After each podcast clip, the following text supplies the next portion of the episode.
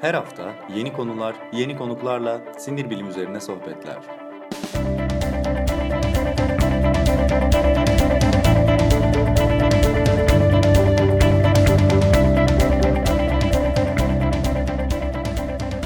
Neuroblog Podcast başlıyor.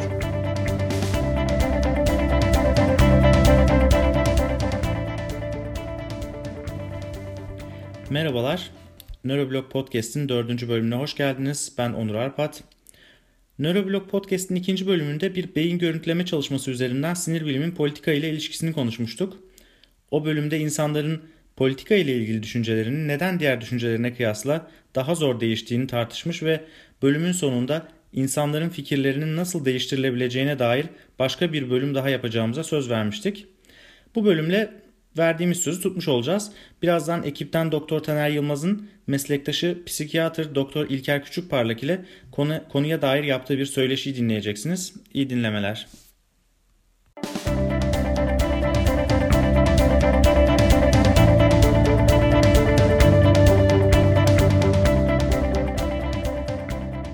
Merhabalar, ben Taner Yılmaz.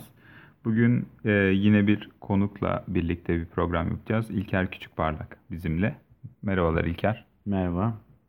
E, daha önce Onur'la yaptığımız e, ikinci podcast bölümünde e, insanlara verilen önermeler arasında politik olanların nasıl da beyinde başka yerleri aktive edebildiğini ve diğer bilgilerden farklı yorumlanabildiğini konuşmuştuk. Bunun üzerine e, söz verdiğimiz üzere biraz devamını da getirerek insanların karar verme e, süreçlerinde nelerin etkili olduğuna biraz daha bakmak istemiştik tam da referandum ön, öncesinde. E, bugün İlker'le biraz bu konudan konuşacağız. E, öncelikle şöyleydi, kısa bir hatırlatma e, olsun diye e, şeyden bahsedeyim önceki çalışmada. Araştırma beyin görüntüleme çalışmasıydı. FMRA ile yapılan çalışmada insanlara politik konuda kendilerine uymayan önermeler verildiğinde beyinlerinin duygusal alanlarla ilişkili olan bölümleri daha fazla aktive oluyor. Bir de karar verme mekanizmalarından sorumlu olan yerler yerine benlik e, ve kişinin, kişiliğin kendisine yönelik olarak a, olan algıları yöneten bölümler daha fazla aktive oluyordu. Diğer bilgiler mesela günlük hayatta kullandığı bilgilerden bir değiştiğinde bu konuda e, benzer bir patern izlemiyoruz beyinde bunu alıp sindirip hayatına geçirebiliyor. Ama politik konuda kendisine uymayan bir görüş e, ile karşı karşıya kaldığında biraz duygusal bir yanıt veriyor. Bunu aslında gözlemlerimizden biliyoruz. Bu çalışma bu gözlemleri teyit eden nitelikteydi. Peki bu konuda e, başka neler söyleyebiliriz? Sözü İlker'e vererek başlayalım. E, tabii şimdi referandum öncesinde insanlar nasıl ikna olur e, iyi bir soru olabilir. Ee, burada e, böyle Maslow'un işte e, ihtiyaçlar e, hiyerarşisine bakıp beslenme, ısınma gibi başlıklara da gidebiliriz bir taraftan. Çünkü hakikaten bu anlamda da temel ihtiyaçları karşılanmayan ve karşılanabileceği ya da karşılansa bile karşılanabileceği yönünde kendini güvende hissetmeyen insanların karar verme süreçleri pek de öyle e, öngördüğümüz gibi e, ideolojik ya da bir şekilde dünya görüşü ya da ahlaki bir zeminden olmayabilir. Bunlar süslüm hale maalesef açık hale gelebilir bu durumda.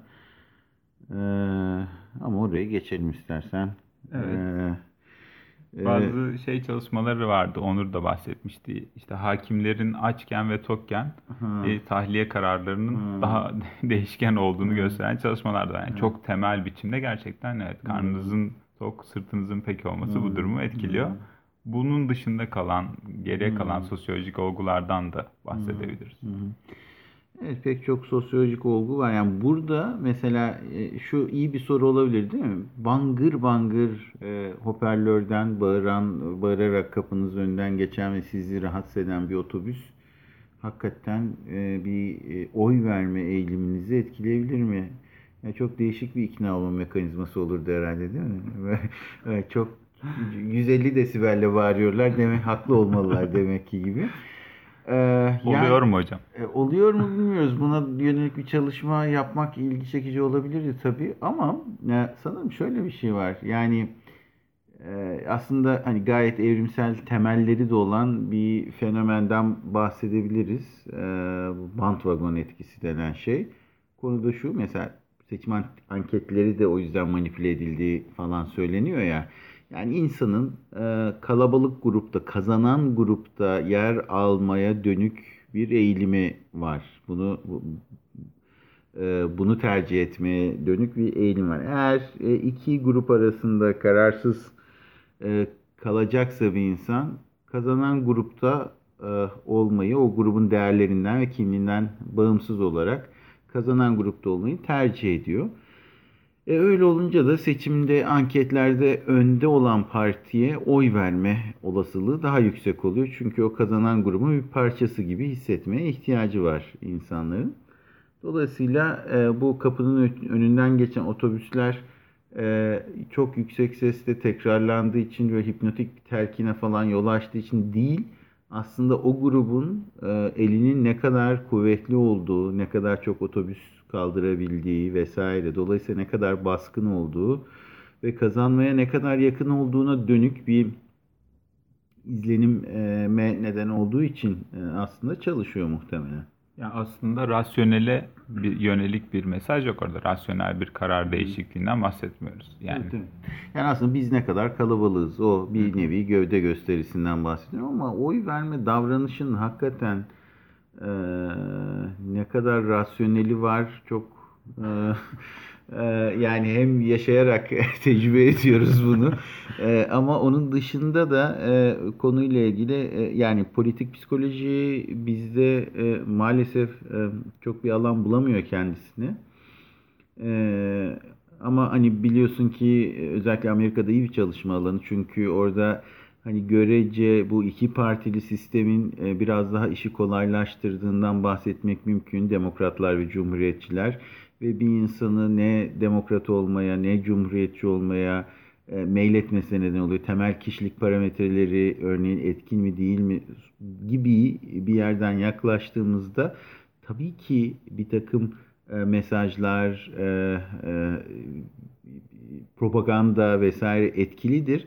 Ama yine de bir insanın temel e, ideolojik yaklaşımı aslında başka başka unsurlar tarafından önceden belirlenmiş gibi duruyor. Burada e, zaten ideolojik yaklaşımı belirginken hani oy verme, gidip sandığa e, oy veriyor olma durumunu etkileyebilir daha çok propaganda. Yoksa bir cumhuriyetçi, demokrat yapmak falan çok ciddi işler aslında ya da bazı tepki oylarına e, yol açabilir. Ama bir insanın ideolojisini değiştirmek hakikaten e, çok zor. Peki ideoloji değiştiremiyorsak bile ya da hani zor değiştiriliyorsa bile ideoloji değiştirilmeden ya da ideolojinin değişikliğe e, değiştirilmesine gerek olmayan alanlardan bakarsak örneğin önümde bir e, sosyal medya araştırması var. E, ondan bir, bir parçalardan konuşmuştuk seninle programdan önce. Belki buradan devam edebiliriz. Yine de hani ideoloji değişmese bile e, insanların kararları ideolojileri kaldığı halde hani sabit kaldığı halde kararları da değişiyor. Bunu da görüyoruz bir yandan. Evet bu sosyal e, daha doğrusu bu çalışma e, aslında e, politik tartışmalarla ilgili online politik tartışmalarla ilgili malum online politik tartışmalar ya online tartışmaların hepsi işte az önce e, senle Turkish Music Org'daki Sezen Aksu tartışmasına bakıyorduk. Ee, ya da YouTube'daki işte yorumlar falan da bu konuda efsane olabilir. Dördüncü yorumdan itibaren politikaya giren Eminem evet. klibi gibi. gibi gibi evet özellikle etnik temelli bir takım böyle e, şeylerin tartışmaları. Yani o insanı anonimleştiren o yapı bir taraftan bazı moral kodlardan da e, bağımsız halde e, hareket etmesine yardımcı olabiliyor. Öyle olunca da hakikaten çok garip. Hani yarın yüz yüze bakma yönünde bir sorumluluk taşımayan e, insanlar trafikteki bu hoyratlığın da nedeni bu muhtemelen birbirlerini bir daha görmeyecek olmaları o sosyal kontratın e, şeyini, bağlayıcılığını çok azaltıyor. İnternette anonimleşme üzerinden böyle bir etkisi var. Hele de politik tartışmalara gelince iyice iş zıvanadan çıkabiliyor hakikaten. İşte birkaç etken dökmüşler. Facebook'tan post etmiştim ben de bunu. Biri de şey diye yorum yapmıştı. Bakayım duruyor mu yorum? Ha, işte e, bir e, takipçi şey demiş. 6. madde ile 8. madde arasında bir yerde küfür edilmeli. Falan falan e, gibi şeyler. E, şöyle e, maddelemiş çalışmanın sonuçları şu şekilde. Yanıtın çok gecikmeden, dolayısıyla meselenin çok soğumadan e, veriliyor olması, e, fikri destekleyen diğerlerinin tartışmada bulunması. Yani yine aslında çok garip bir şekilde arkasını kalıp kahveden adam toplayarak online tartışmaya gel, girmek gibi bir durum var. E, şu gösterilmiş dört kere karşılıklı yanıttan sonra artık ikna olma olasılığı anlamlı ölçüde düşüyor. E, dolayısıyla o ilk dört yanıtta ne oluyorsa oluyor. Onun üzerine artık taraflar iki tarafta birbirini ikna e, edemeyecektir ve e, tartışmayı uzatmak sadece sinirleri daha çok gelecektir. Çok uzatmamakta yarar var. Ee, yanıtların e, o böyle kestirme yanıtlar da olabiliyor. Ee, ama olabildiğince uzun ve açıklayıcı yanıtlar olmasında yarar olduğu gösterilmiş durumda. Ve sakin bir dil ve agitatif ifadelerden kaçınmak e, yine öneriliyor ne kadar mümkünse. Şey enteresan bu e, e, oldukça saldırgan bir ifade biçimi olarak algılanıyor aslında. Muhatapın yanıtını alıntılamak kısmı. Bir Twitter şeyi aslında bu değil mi? Ee, Twitter'da Ee, daha fazla Twitter'da doğrudan buna yönelik bir şey geliştirilmiş durumda. İşte alıntılama diye bir e, buton var orada. E, Dolayısıyla Twitter'da daha e, kullanışlı e, fakat her türlü ortamda alıntılamak mümkün. Yani tırnak içerisinde işte bak şöyle demişsin ama bu böyle falan gibi. E, mail üzerinden de mümkün e, aslında. E, bazı mail gruplarında da e, Benzerliğini görüyoruz. benzer e, durumlarla karşılaşıyoruz. E, Sen de biliyorsun gayet iyi. Bu alıntılama hadisesi hakikaten çok saldırgan biçimde e, yorumlanıyor. E, bö- Böyle bir duygu bırakıyor ve bir kişinin ikna olma olasılığını oldukça azaltıyor. Bu Aslında- bir, biraz şey gibi böyle gözümde canlanan çocuklar birbirlerini böyle deforme ederek Hmm. yaptıklarını Hmm. tekrar geri söylerler Hmm. gibi Hmm. belki öyle bir his Hmm. yaratıyor gerçekten. Yani şey e, o onun da şey var ya e, bütün sesli harfleri ı yaparak alıntılama şeklinde. O, o da o ruh da devam ediyor yani Evet. sanki.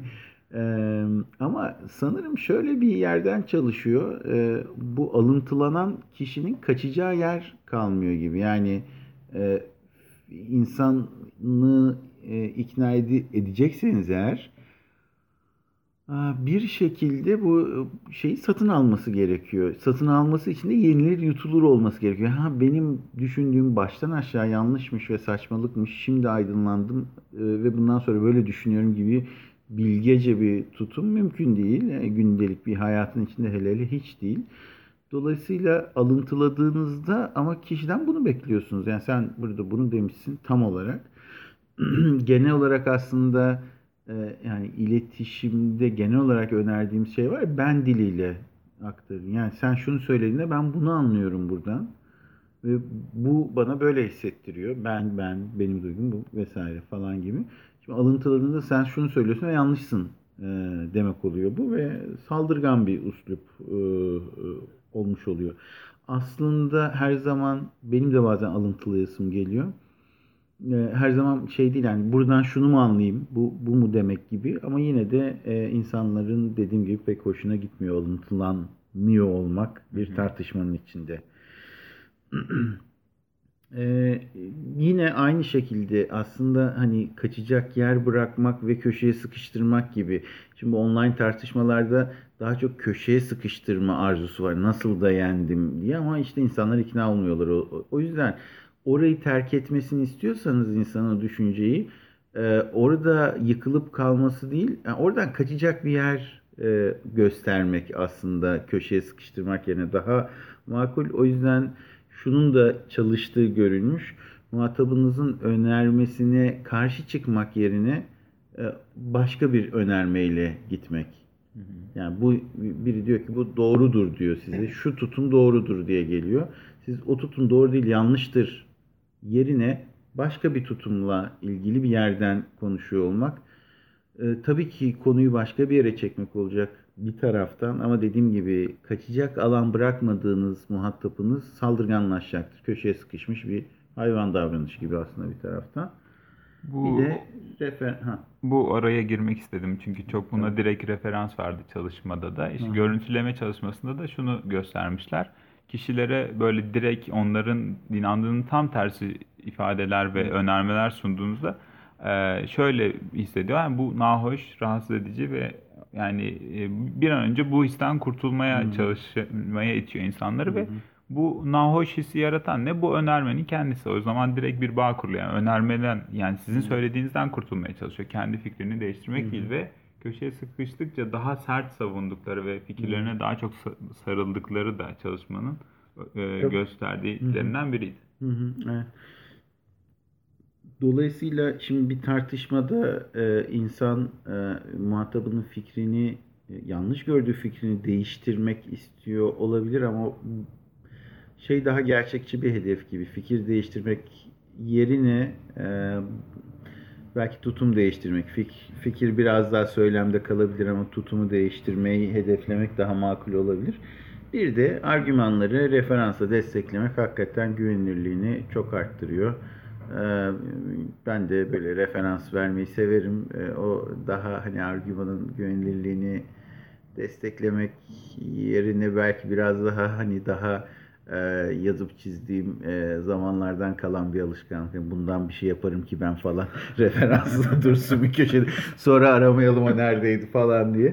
O yüzden benim e, aslında şey hani biraz böyle kendime bookmark koymak gibi oluyor e, yazdığım bazı şeyler. Ama yine de şey e, bir reputasyona yardımcı oluyor hakikaten. Karaca olan der ki Tabii, gibi tabii. yani onun da bir Tabii. etkisi olacağı Evet, kesin. evet. Ee, Bir de buradan tabii e, bunlar daha pratik e, biraz da tartışmanın kendisine yönelik şeylerdi. E, Bunun üzerine daha fazla çeşitlemeler yapılabilir her bir madde için. Daha genişletilebilir. Ama şunu anlıyorum ben hani böyle e, karşılıklı olarak hani tamamen hiçbir köşe bırakmadan tamamen hezimete uğratmaya çalışmanın bir faydası yokmuş gibi görünüyor.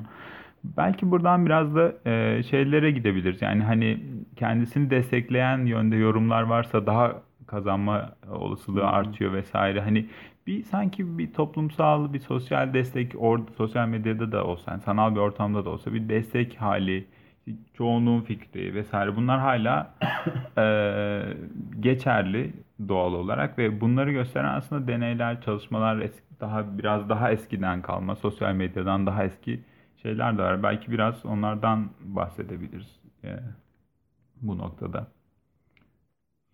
Ee, tabii işte insanlar hashtag yapma e, ve bu hashtag'in e, işte trending topic olması e, yönünde ciddi emek gösteriyorlar. Burada ne bileyim işte bizde e, bu çok yakın tarihte mesela e, 30 Mart'ta bipolar e, Dünya Bipolar Günü 2 Nisan'da Otizm Farkındalık e, Günü vardı ve biz de hashtaglerle falan bir mesaimiz oldu ama orada hani insanları bir şey ikna etmek ya, otizm nörotipik olmaktan iyidir anladınız mı falan. Otiz, otizm olarak biz geleceğiz şunu yapacağız işte ikna olun falan gibi bir, e, bir alı- Evet. alıp veremediğimiz e, bir durum yoktu orada. Bir yani e, o hashtag üzerinden ne kadar duyul bir farkındalık kampanyası olduğu için insanlar sadece böyle bir durum bir bilgiyi e, daha kalabalık kitlelere aktarmak gibi bir gayret vardı o başkaydı ama işte mesela Twitter'da yine e, görüyorsundur sen de anket yapıp işte e, referanduma ne çıkacak? Evet mi çıkacak? Hayır mı çıkacak? Efendim şu görüşten olan anket yapmış. Bir iki görüştekiler de onu e, retweet edip şey yapıyorlar ki kendi taraftarlarına gösteriyorlar ki o kişinin anketi hezimetle sonuçlansın ve öyle olunca da işte anketim karşı görüşten kişiler tarafından sabote ediliyor, manipüle ediliyor. O yüzden böyle çıkıyor. Şimdi zaten hani e, o sabote edilmeyecek sabote edilmeyeceğini ya da manipüle edilmeyeceğini daha doğrusu varsaydığımız diyelim. Ortam zaten e, Yüksek Seçim Kurulu'nun düzenlediği seçim ortamı. O yüzden öyle yoksa bu kadar masrafa gerek yok. Twitter'dan yapılırdı bu referandum. evet. İlla ki o yani e, manipüle edilecek bir şeyler olacak. Komik bir yer orası çünkü hayatın gerçekleri böyle değil. Ama burada ondan şikayet etmek, beni karşı taraftakiler retweet ediyorlar falan diye şikayet etmek komik. Ama işte ne oluyor böyle olunca o hashtag daha yukarıda. X tarafın hashtag'i daha aşağıda, Y tarafınki daha yukarıda. Hadi gayret yüklenelim bunu işte şu saatte hep beraber organize olup yukarı çekelim. Bu kalabalık olma duygusu hakikaten e, yani insanı daha güçlü, kazanmaya daha yakın kazanan grupta olduğu yönünde bir hissiyat e, barındırıyor. O yüzden e, karşınızda 5 kişi birden aynı argümanı savunuyor ve siz tek başınızaysanız e, gayri ihtiyari olarak söylediğinde bir yanlışlık mı var duygusuna kapılmanız gayet anlaşılır e, bir taraftan. E, bu, sosyal medyada gördüğüm şeyler de bunlar aslında. Bu şey gibi e, tam aynı e, durum mu şimdi şey yapamadım karşılaştırırken bir yandan seni dinlerken e, otokinetik etki denilen Muzaffer hmm. Şerif'in söylediği gibi hani toplumsal bir şeyde hmm. hani size bir önerme sunuluyor evet. ve herkes böyle inanıyor zaten siz ne diyorsunuz diye sorulduğunda ya hani onların düşündüğünden ters bir şey söylemek yerine kendi düşündüğüm ya da gördüğümden farklı bir şey söylemek daha kolay. Çünkü toplumla ters düşmek bazen biraz daha ya da kalabalıkla ters düşmek de bazen daha nahoş evet. gelebiliyor. Şimdi şöyle iyimser olasılıklı Muzaffer Şerif'in otokinetik etkisi gibi gerçekçi mi diyelim artık ya da başka bir perspektiften diyelim eşin paradigmasına benziyor.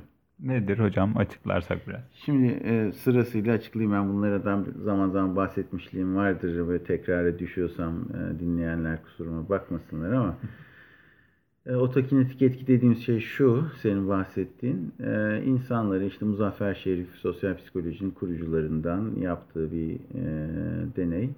E, insanları karanlık bir odada bu otokinetik illüzyon denen bir illüzyon türü var. Siz kapkaranlık, zifir karanlık bir odada oturuyorken karşınızdaki duvara bir ışık yansıtıldığında e, ve bu ışık sabit bir nokta iken bir süre sonra bu noktanın hareket ettiği yönde bir algı oluşmaya başlıyor. Bunun sebebi de şu aslında sabit olduğunu e, kavrayabilmemiz için diğer referans noktalarına ihtiyacımız var duvarın köşesi bittiği yer, tavan vesaire ve o karşılaştırma içinden evet o durduğu yerde duruyor diyebiliyoruz. Ama bu olmadığında, zifiri karanlık bir odada, referans noktası olmadığında gözün doğal hareketleri içerisinde bu nokta sanki artık tamamen tesadüfi bir şekilde bir yerlere kayıyormuş gibi bir duygu bırakıyor.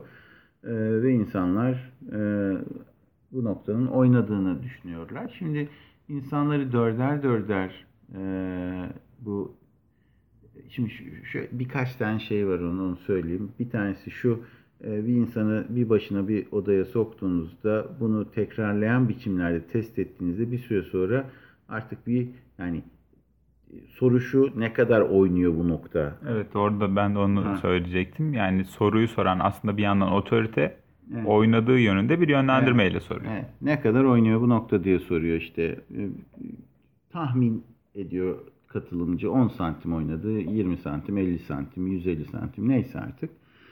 Şimdi bu tahminin içerisinde şunu biliyoruz. Tekrarlayan denemeler içerisinde katılımcı bir süre sonra bir norm oluşturuyor. Yani hatırlatalım nokta oynamıyor aslında. Hı Bir illüzyon ama işte önce 5 deyip sonra 75 deyip sonra 30 deyip mesela 40'da artık yavaş yavaş sabit tekrar tekrar gösterince 40 artı eksi 5 şeklinde yanıtlar gelmeye başlıyor. Kendi normunu oluşturuyor. Ee, daha garibi insanları dörder dörder e, bu e, çalışmaya aldıklarında dört kişi aynı anda bakıyorlar.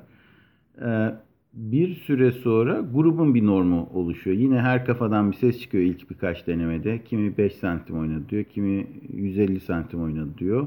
Ama ikinci, üçüncü, dördüncü bu tekrarlar arttıkça e, bir şekilde burada muhtemelen kişilik özellikleri falan da etkin tabii ki grubu grubun normu oluşuyor ve e, yaklaşık hepsi işte 60 santim falan demeye başlıyorlar. Artık hangisi daha yerinde sayıyor, hangisi yanaşıyor bunlar önemli konular tabii. Bir üçüncü bir şey de şu, e, bu tek başına alınanlar vardı ya bir birer birer yani tek başına alınanlar. Daha sonra grup içinde alınmaya başlandıklarında bunlar grup normuna yanaşmıyorlar. Kendi normları oluştuysa bir kere Hmm.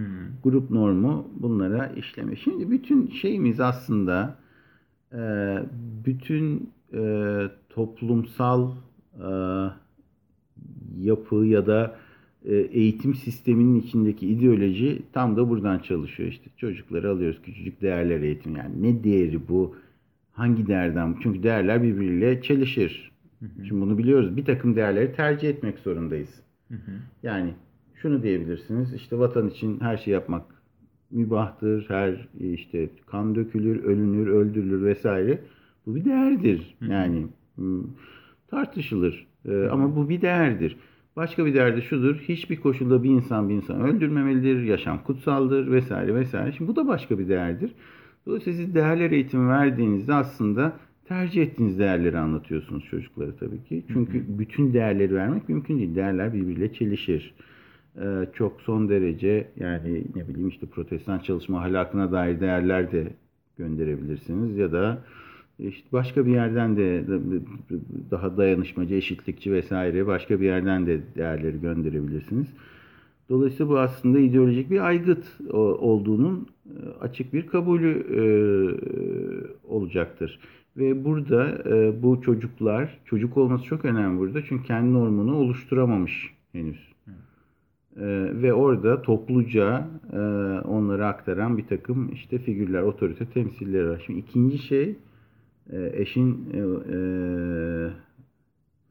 ne o? uyumluluk e, paradigması e, bir daha distopik bir paradigma. Çünkü Muzaffer Şerif'in e, otokinetik algı paradigmasında e, aslında grup kendi halindeyken bir manipülasyon olmadan bir takım normların oluşması e, hani bir su beklerse yeterince beklerse yosun tutmaya başlıyor. Bir şey yapmaya gerek yok. Hani bir e, sabit bir kapta yeterince beklediğinde. Bir grupta yeterince bir arada durduğunda norm oluşturmaya başlıyor. Muzaffer Şerif bunu söylüyor otokinetik algıyla. Şimdi Eşinki şöyle çalışıyor. E, üç tane çubuk çok basit e, bir, şey var. E, yöntemi var deneyin. Üç tane çubuk gösteriliyor katılımcıya birbirlerinden farklı uzunlukta ve e, bu üç çubuk sabitken başka bir çubuk gösteriliyor. Bu üç çubuktan bir tanesiyle tam olarak aynı boyda olan bir başka çubuk gösteriliyor. Bu çubuk bu A, B, C bu üç çubuktan hangisiyle aynı boyda diye soruluyor. Şimdi bir manipülasyon olmadığında normal koşul tabii ki bu katılımcılar önce görme testleri yapılıyor. Görüşlerinin bozuk olmadığı saptanıyor ve normal koşullarda %99.70 gibi bir doğru yanıt oranı var. Yani ileri derecede %100 diyebiliriz, %100 diyebiliriz yani pratik anlamda. bir, bir yanıtta basireti bağlanmış birisinin hani falan gibi bir şey söyleyebiliriz. Dolayısıyla kör gözün parmağına bir somut bir gerçekten bahsediyoruz burada. Fakat e, bu e, Solomon Ash e, biraz böyle bir, bir terbiyesizlik yapıyor katılımcı. Yapılmaz yani. Kavgada yapılmaz böyle şey. Deneyde yapıyor. Şöyle yapıyor. Kumpas kuruyor. Ee, katılımcılar grup halinde bir teste e, teste gireceklerini düşünüyorlar. Aslında grubun geri kalan hepsi ekipten. Çalışmacı yani. Ve bir tane katılımcı var. 9 kişilik grup e, gerçek katılımcı tek e, 9 kişinin birden kendisi dahil olmak üzere e, denek olduğunu düşünürken aslında 8 çalışmacı gizli e, çalışmacı ve e, bir tane de gerçek denek var ve e, bu çubuk bunlardan hangisiyle aynı boyda diye basit bir soru yöneltiliyor. Şimdi burada şöyle çalışıyor bu şey. İlk iki turda hepsi doğru yanıtı veriyorlar. Son sıradaki e, denekimiz de tabii ki doğru yanıtı veriyor. Ama üçüncü turdan itibaren hepsi yani diğer çalışmacılar sabit bir şekilde aynı yanlış yanıtı veriyorlar. Şimdi sizden önceki 8 kişi e, sabit bir şekilde falso yani firesiz vaziyette aynı yanlış yanıt veriyor. E, ve ama kör gözün parmağına orada somut bir gerçek var. Şimdi son e, şey ne yapacak? Son e, sona kalmış olan gerçek Gerçek ne yapacak? Şimdi bu çalışmanın sonuçları şöyle. Eee yanıtların bu şeye döndüğü zaman yanıtların e, yüzde %70'i yanlış çıkıyor. Çok ileri düzeyde bir yanlış yanıt oranı var.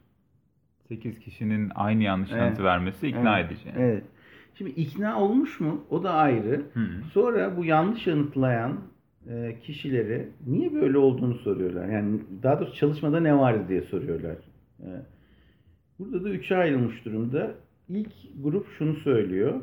Yani grup değil tabii ki ki de e, tekil e, denekler bunlar ama gruplaşıyor e, yanıtlar. İlk grup şunu söylüyor. Ben aslında e, o çubuğun daha e, işte aynı boyda olmadığını biliyordum ama herkes aynı yanıtı verince dışlanmamak için e, onlara uydum. Beni garipseyeceklerdi, garip bakacaklardı. O yüzden yaptım. Bir grup bu yanıt veriyor. İkinci grup şöyle bir yanıt veriyor. Ya ben aslında o çubuk o çubukla aynı boyda değil diyordum ama herkes aynı şeyi söyleyince bir tereddüte kapıldım. Ee, dedim herhalde bir bildikleri vardır. Yani bir grup ikna olmuyor aslında ama tutum değiştiriyor. Hı hı. İkinci grup ikna oluyor. Hı hı. Üçüncü grup en dramatik. %10 küsür civarında da böyle bir grup var. Onlar da şunu diyorlar. Ne işte normal deney sordular söyledik. İşte bir gariplik yok. Yo işte o çubukların boyunu bütün arkadaşlar hep beraber ne güzel doğru bildik diyorlar. Yani şimdi e, öyle bir bunun algı distorsiyonu deniyor buna. Yani artık algı bozulmuş durumda. Grubun normlarına uymak ya da uymamak o kadar zorlayıcı bir durum ki e, grubun normlarına uymuyor olmak o kadar büyük bir baskı unsuru ki grubun normuna uymadığı konusunda kendi algısını distort etmiş, bozmuş E, ve e, aslında bu konuda bir e, uyuşmazlık olmadığı yönünde bir fikir geliştirmek zorunda hissetmiş kendini. O kadar büyük bir baskı unsuru olabiliyor ki hani bir çalışmadan bahsediyoruz. Bu böyle insanların yani bir kültürel, e, kimlikle ilişkili, ideolojik vesaire bir değeri barındırmayan hangi çubuk daha uzun e, şeklinde bir şeyi. Ama işte başka çalışmalar da var o konuyla ilgili. Aslında kimlik de benzer şekilde e, hızlıca oluşabiliyor. Yani bu şeyi bilir misin? E, e, Gulliver'in seyahatlerinde Lilliputlularla Oksiputluların şey düşmanlığı vardır ya Hı hı. şeyden çıkar. Yani Gulliver de yani niye ne zorunuz var birbirinize bu kadar böyle? Çünkü bir tanesi Gulliver'i köleleştirir gruplardan biri. Hı hı. işte o donanmayı bir, bir şey yapar falan. Ee, bütün dertleri ötekini alt etmek. Ne zorunuz var? Birbirinize ne alıp veremediğiniz var falan anlamaya çalışıyor. Çatışma şeyden çıkmış. Ee, bir grup demiş ki işte yumurta haşlandıktan sonra sivri tarafından kırılmalı. Öteki yuvarlak tarafından olur mu canım öyle şey falan diye. Ya bu bir espri e, tabii ama e, şey var e, şunu biliyoruz insanlar e, kutuplaşmaya e, bir meyil gösteriyorlar hakikaten. Bunun bu kadar hoş olmayan daha nahoş örneği de Ruanda örneği örneğin. Hı. Yani oradan işte e, sömürgeciler ayrılırken bir gruba Tutsi bir gruba Hutular deyip Öyle miymiş? Ve e, evet Hmm. yani ve şöyle tanımlamalar işte Tutsilerin burnu biraz daha geniş Hutularınki şöyle şöyle olur.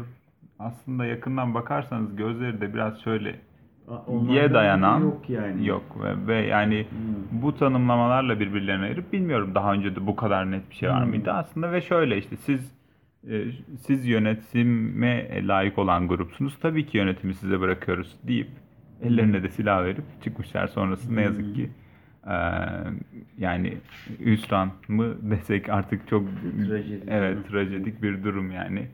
Ee, sahiden insan kimliğiyle de, de böyle e, net bir şekilde o çubuğun boyuyla kurduğu gibi bir şekilde bakması da ya da tam tersine bakarsak e, böyle fiziksel ölçüme tabi şeyleri bile distort etmeye kadar gidebiliyorsa da bunun gerçekten çok ciddi bir e, anlamı olmalı. Bir de biraz böyle evrimsel psikoloji, evrimsel psikiyatri açısından bakınca da hani bu varsa, böyle bir şey varsa, insan böyle bir şey yapıyorsa e, bunun bir yanı olmalı. Yani taşınmış, getirilmiş ve sürdürülüyor olmasının bir anlamı olmalı diye de bakıyoruz belki. Bu konuda da birkaç şey söyleyebiliriz. Evet yani e, bu konuda tabii hani kimlik nasıl hızlıca oluşuyor konusunda da e, epeyce sosyal psikoloji literatürü zengin. Aslında sen şimdi Ruanda'dan örnek verdin. Tarihin en büyük Ruanda'sı diyebileceğimiz belki İkinci Dünya Savaşı yani çok büyük sivil kayıpların olduğu, çok büyük trajedilerin yaşandığı İkinci Dünya Savaşı sonrasında e, aslında sosyal psikoloji bir bilim olarak e, ortaya çıkıyor ve hakikaten temel soru şu Can Yak, yani bu insan nasıl bunu yapabiliyor? Hı hı. Yani insan insana bunu yapar mı var ya hani hı hı. İkinci Dünya Savaşı bittiğinde yani biz ne yaptık? Yani nasıl bunu yani evet e, işte bir diktatör geldi efendim dünyayı mahvetti falan da değil.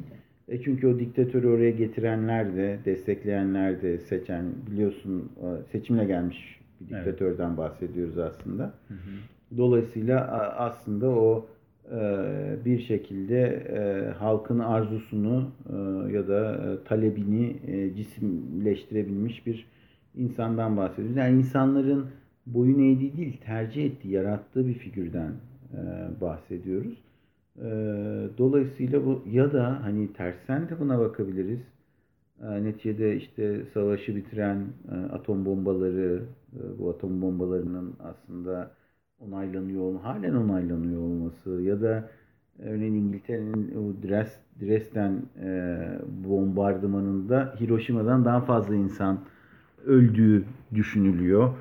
Halı bombardımanı şeklinde yani bir boşluk bırakmayacak şeklinde bütün şehrin yukarıdan bombalarla tarandığı ve o zaman şimdiki gibi tabii füzeler vesaireler hani hedefini bulabilen şeyler yok ama yine de o yıllarda e, en azından sanayi bölgesini hedef alma, askeri üsleri olabildiğince hedef alma, limanı mesela hedef alma gibi stratejiler varken Dresden'de şehri bırakmayacak şekilde bütün şehri e, döne döne e, kapsayacak şekilde kadar. evet e, şey e, bu da İngiltere'nin yaptığı başka bir şey. Dolayısıyla Hani bunu sadece işte bir adama e, atfetmek kolay. Hitler geldi bak neler yaptı başımıza diye. Ya ondan öncesi de var yani halen daha işte Japonya özür dilesin dilemesin e, köleleştirdiği ve tecavüz ettiği yüz binlerce Asya'daki kadınla ilgili yüz binlerce abartılı mı oldu ama on binlerce diyebilirim. Evet. Çok büyük Köleleştirdiği rakamlar. yüz binlerce belki de gerçekten. Belki de vardır şimdi o bilmiyorum. Dolayısıyla her yerde yani kafanızı çevirebileceğiniz her yerde aslında şey e, ciddi insanın insanlık adına yüzünün kızaracağı e, bir, bir takım e, trajediler e, ortaya çıkmış İkinci Dünya Savaşı'nda ve işte insan e, tam da e, efendim e, bu şey öğretisinin sonrasında diğer meleklerin secde ettiği e, eşrefi mahlukat dünyanın işte e, ve bütün evrenin onun için yaratıldığı, güneşin, yıldızların, ayın etrafında döndüğü vesaire vesaire o daha seçilmiş olan o varlık o öğretinin içerisinden tabii şok edici bir durumu ortaya çıktı. Çünkü dediğim gibi tek bir ulusa ya da tek bir kişiye atfedemeyeceğimiz çok trajedik durumlar var ve insan nasıl bunu yapıyor diye düşünmeye başladı insanlar. Sosyal psikoloji türedi. İşte sosyal psikolojide başka şeyler de var. Şuradan şöyle e, bahsedebiliriz belki. Bu grup içi kayırmacılık mesela bir tanesi. E, Tayfel'in e, meşhur paradigması bu da. Yani çok basit bir şey var. Bu daha sonra Milgram da benzer bir şey yapacaktı zaten.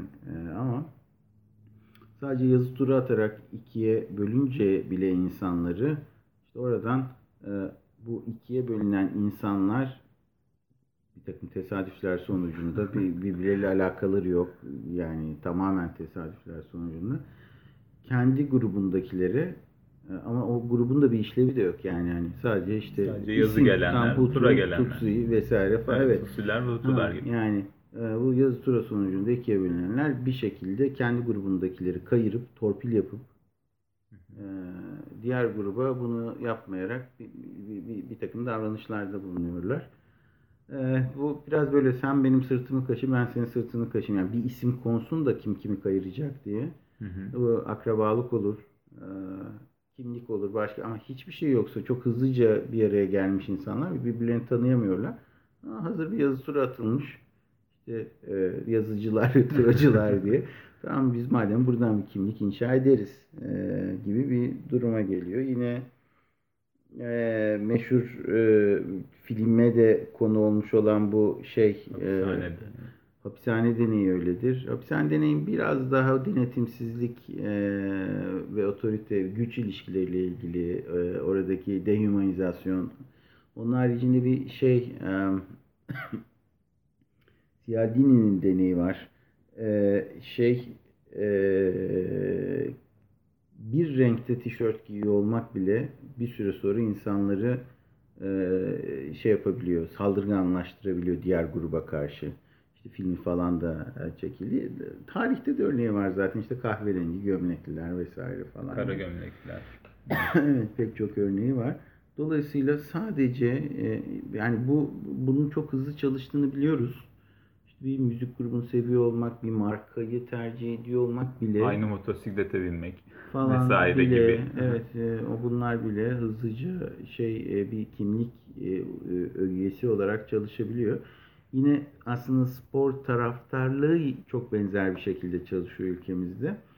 Çünkü e, mesela spor kulüplerinin nadiren sosyolojik bir e, temeli oluyor. Yani şöyle gerçekler vardır. İşte Avrupa'da bir kentte birden fazla spor kulübü varsa, bir futbol takımı varsa bir ne sosyolojik bir nedeni vardır ya onun işte işçi Hı hı. takımı, efendim zengin takımı nedir? Ee, işte bir tarafta e, Chelsea işte daha zengin takımı, işte Everton'da galiba onlar daha vesaire falan. Çok teferruatını ben de bilmiyorum ama böyle ya da şeye göre bir paylaşım, e, daha mezheplere göre, dinlere göre, etnik temele göre, sınıfsal e, duruma göre e, farklı şeyler oluyor. Şimdi Onlarda alttan yukarı yapılanma da oluyor ama bizde pek öyle bir şey rastlamıyoruz aslında futbol Türkiye'de kulüplerine. Bir iki tane kulüp var böyle e, işte şeyle bilinen özür dilerim bu anlamda kimliğiyle bilinen Adana Demirspor Demirspor. var. İşte Livorno ile kardeş kulüp. Karşıyaka'nın belki böyle bir şey. Beşiktaş'ın belki yani son zamanlarda biraz daha beliren. Gönül verenler diyelim ki Beşiktaş. Evet son birkaç yılda daha beliren bir tarafı var o anlamda ama e, yine de İstanbul'da işte e, birçok kulüp var ve e, ya da İzmir'de de birçok kulüp var ve birçok kulüp olmasının sosyolojik bir nedeni yok. Ama yine de insanlar sadece işte kaş kolunun rengi nedeniyle birbirlerini öldürebiliyorlar. Bu, bu- bunları yaşadık, gördük.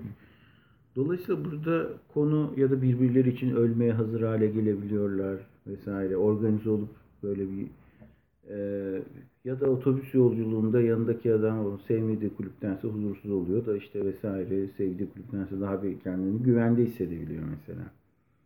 Dolayısıyla buradaki konu e, e, kalabalık grupların içinde e, hakikaten örneğin mesela bir aşiret yapılanması için çok buna ihtiyaç olmayabilir. Hı hı. Yani bir aşiretin içinde yaşayan biri mesela bilmiyorum bunu araştırmak lazım. İyi hipotez geldi aklıma bak. Ee, çok fanatik bir futbol taraftarı olmayabileceğini düşünüyorum ben. Hı hı. Çünkü Daha, daha başka bir şeyi onun yerini tutan, ikame eden bir şey var çünkü. çok, çok daha gerçek bir şey. Daha Akrabalık gerçek, bağı, evet. Kin selection denen Evet. şey var işte yani. Hani dolayısıyla kim kimi kayıracak, kim benim sırtımı kime yaslarım, ne yaparım gibi soruların yanıtı çok daha belirgin ama metropole savrulmuş. Şimdi insanlar ne yapıyorlar? Hala onu sürdürmeye çalışıyorlar. Örneğin Karadenizler diyor ki ben Sarıyer tarafına hani bizim oranın insanı var orada, Evet. arasında. Ya da Sarıyer'de işte Karadeniz mahallesi olur, Kürt mahallesi olur, başka bir mahalle olur falan. Ama e, insanlar en azından ilçede değilse bir de mahallede, sokakta e, tanıdıkları, akrabalık ilişkilerinin olduğu insanlarla birlikte olmaya çalışıyorlar. Ama yine de metropolün ortasına savrulmuş insanlardan bahsediyoruz ve sırtını dayayabileceği, destek alabileceği, güvenebileceği başkalarını da türetmek zorunda. E İşte yazı tura atar gibi e, futbol e, kulübü. Çünkü çok tesadüfi oluyor ya. Şimdi mesela işte babası Galatasaraylıyken çocuğu Fenerbahçeli olan ya da işte e, babası Beşiktaşlıyken çocuğu Galatasaraylı olan insanlar var. Hı hı. Ee, yani bu mesela başka bir ülkede pek mümkün değil. Çünkü zaten protestan takım var, bilmem ne takım var falan. Ee, dolayısıyla işte o sene kim şampiyonsa çocuklar genelde işte kim daha başarılısı o takım tutmaya meylediyorlar. Şimdi böyle olduğunda çok tesadüfen oluşuyor bu takım tutma işi. Yani birine sorduğun zaman niye Beşiktaş tutuyorsun? İşte o sene kazanmıştı. Dayım gibi bir şey falan. Babası falan da olabilir ama arkasında sosyolojik bir şeyi yok onun. Bunları dinlerken seçimler ve partiler canlandı da gözüme çok çok benzer yürüyor işler yani, diye. yani yani yani. Ee, ve e, öyle olunca da e, aslında yine yazı tura gibi tesadüfen belirlenmiş e, arkasında sosyolojik bir gerekçesi olmayan futbol taraftarlığı ölümcül bir kimlik haline gelebiliyor. İnsanlar ölüyorlar, ölmeye gönüllü oluyorlar.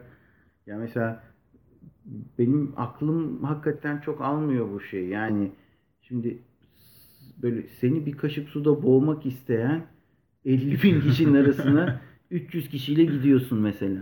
Yani ya bu yapılır ama çok büyük bir adanmışlık yani. Bu çok ulvi bir amaç için yapılır. Yoksa bir futbol müsabakası izlemek için hani ya bir polisler beni kordondan şey onları tutacaklar beni çıkar yani es kaza biri görse beni orada linç etme. Ben bir futbol maçı izlemek için böyle bir niye travmatize yani hani başına bir şey gelmese bile travmatik bir durum gibi duruyor. Hı hı. Ee, tabii onun besleyici başka tarafları da vardır muhakkak. Kahramanlaştırılıyordur vesaire falan ama dolayısıyla e, aslında bu kadar ölümcül veya ölmeye öl- ölümün göz alındığı kimlikler haline gelmesinin nedeni çok muhtemelen metropolde insanın belki de Türkiye'deki metropollerde kendini güven yeterince güvende hissetmeyen insanların bir kimlik ile yazı tur olsun fark etmiyor. Bir kimlik ile kendilerinden olan ve olmayanları belirlemeye yönelik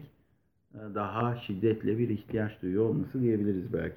Ama politikada tam böyle işlemiyor olabilir. Nasıl yani? Ya şimdi orada başka hani dediğim gibi e, Amerika'da daha iyi çalışılmış e, konular bunlar. Ama bir insanın demokrat mı olacağı, cumhuriyetçi mi olacağını belirleyebilen, mutlak bir belirlenme olmasa da belirleyebilen bazı unsurlar var. Örneğin işte nörotisizm denen özellik fazlaysa bir insanın demokrat olma olasılığı daha fazla. Ya da belirsizliğe tahammülü daha düşük bir insanın e, Cumhuriyetçi cumhuriyetçi olma olasılığı daha çünkü o cumhuriyetçi bir, bir, biri bir şey söylüyordur ve zaten biat ediliyor. Hani Muhafaza etmekten gelen bir kelime öyle. muhafazakarlık. Aynen öyle işte sağ e, diye tanımladığım şey odur ya. Yani bir lider vardır. Budur doğrusu der. Kafalar net ondan sonra. Yani mesela sağın daha muhafazakar insanların daha dindar olmasının da nedeni o. Hı hı. Bir şey söyleniyor. Bunu yap, bunu yapma net o belirsizliği barındırmıyor. Şimdi bazı insanların belirsizliğe tahammülü düşük. Hı hı. Ee, ve doğruların, yanlışların, değerlerin net olarak aktarılmasını istiyorlar. O bu bunun anksiyetesiyle baş edemiyorlar. Hı hı. Bunu inşa etmekle uğraşamıyorlar bir nedenle ötürü. Böyle bir insanın sağcı olma olasılığı çok yüksek Hı hı. gibi. Dolayısıyla burada hani sadece şey e, bir insanın ideolojik e, yönelimini yönelim burada şimdi tercih değil yönelim gibi bir yere geliyoruz ki gibi yani Evet. hakikaten öyle görünüyor. Değiştirmek çok kolay değil ama tutum değiştirmek mümkün olabilir yine de.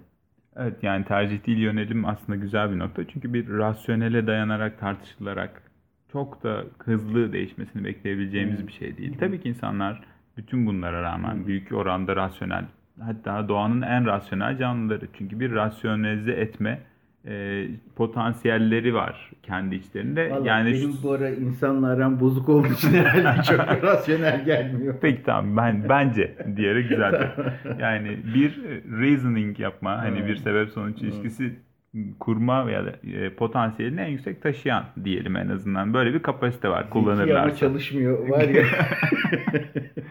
ama, ama bunun dışında hani bu e, rasyonelite içinden değil nasıl da dışından davrandığımıza ilişkin de birçok yan var. Aslında e, tekrar başa dönersek e, hani birinin fikrini değiştirmeye çalıştığımızda karşımızda aslında bir sürü şey olduğunu sadece o fikir değil sadece o kişi de değil onun sosyal kimliğinin politik e, varoluşunun yanında hani çok bireysel bir yanının da olduğunu görmek çok önemli gibi görünüyor. Şöyle yani birini böyle bütün iyi niyetinle ikna etmeye çalış ya da bir fikri mesela sorguladığını düşünebilirsin.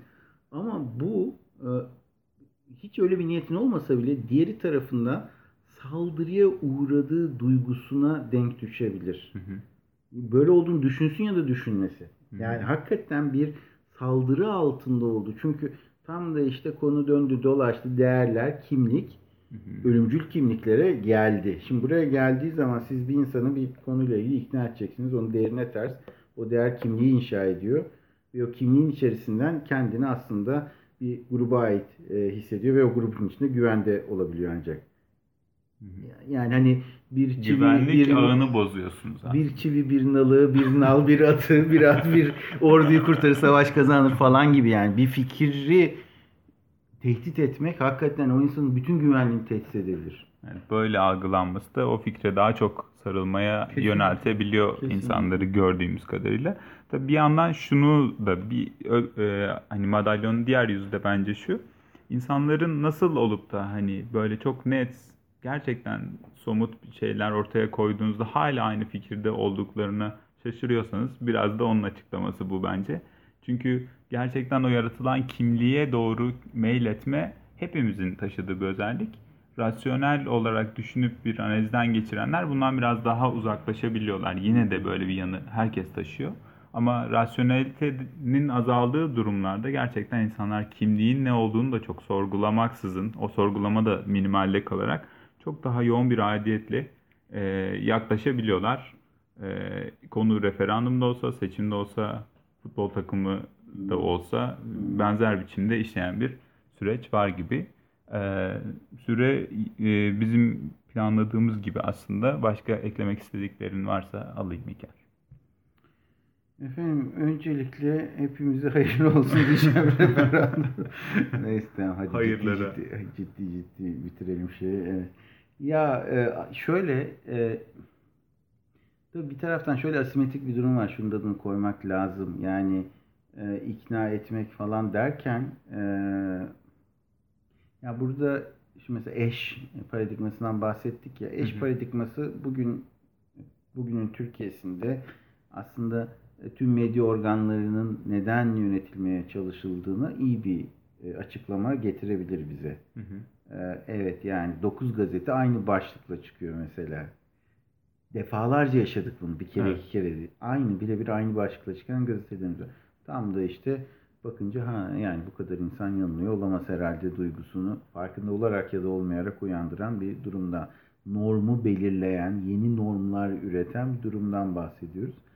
Ama konu orada da kalmıyor sanki. Bir taraftan da e, yani e, işte şu şey konusu vardı ya beni dışlarlar mı başka bir şey Evet. söylesem.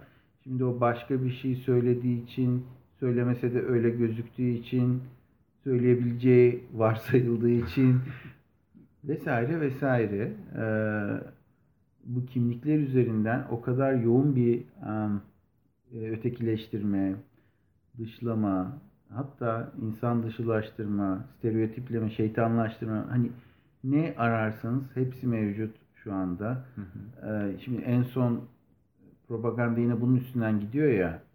Yani şu oyu verenler şundandır. Hı hı. Şimdi bunu e, işte çok otorite temsili olan makamlar, e, otoritenin propaganda aygıtları, otoritenin aygıtı diye gözükmeyen ama kendisi bir şekilde bir prestij sahibi olan diğer yayın e, aygıtlarından kitlesel vaziyette bir işte böyle propagandize ediliyor. Şu oyu verenler şundandır diye. Şimdi bu aslında hakikaten çok zorlayıcı bir bireysel anlamda, psikolojik anlamda çok zorlayıcı bir durum yaratıyor ve burada buna maruz kalan insanlar kendi benlik saygılarını korumak için bir şey yapmak zorunda hissediyor da olabilirler. Evet, birini ikna etmek gibi ya da birini mesela ne kadar e, ne diyelim sığ düşündüğünü ne sığ düşündüğünü diğerinin yüzüne çarpmak gibi bir e, refleksif bir e, tutum göstermeleri gayet beklenir. Ama bir faydası var mı? Hayır. E, aslında böyle bir rezonans içinde kendini besleyen bir durum yaratacak bu. E, işte bir taraf diğer tarafı stereotipledikçe diğer tarafta o tarafı stereotipleştirecek. Sonra bu insan dışılaştırmak, şeytanlaştırmak sırasıyla gidecek ve tam da bugün şikayet ettiğimiz bu ortamı yeniden üreten başka bir şeye dönüşecek. O yüzden e, bu işte onu yapmayın şunu yapın falan demek biraz gaddarca gelse de hani başka çaresi yok gibi duruyor e, bu işin. Hakikaten e, bir saldırı saldırmasanız da saldırı olarak algılanıyor dedik ya. Bir de saldırma ihtiyacı da var zaten mevcut koşullar içinde. Onu söylemeye çalışıyorum. Evet, köşeye sıkışmış olmaktan Evet, doğan. evet. Dolayısıyla e, köşeye sıkışmış hissetmek, köşeye sıkıştırma ihtiyacı içinde olmak Hı hı, bu sefer hı hı. falan gibi. Ama bütün bu bu şikayet ettiğimiz durumu yeniden üreten, daha da büyüyen, büyüten, baş edilmesi gereken daha da fazla durum yaratan bir dinamik aslında.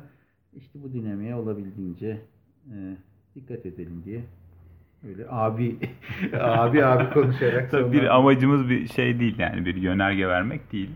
Ee, esas meselemiz alttaki dinamiklerini tartışmak ve e, biraz durumu anlamaya çalışmak. Ee, ve insanın kendi içinde olduğu durumu anlamlandırmasına da yardımcı olan bir şeyler olursa ne mutlu. Tabii ki dinle, dinleyiciler, dinleyicilerimiz için. Ee, böyle sanırım son sözler olarak kapatabiliriz. Ee, dinlediğiniz için teşekkürler. Görüşmek üzere. Her hafta yeni konular, yeni konuklarla sinir bilim üzerine sohbetler.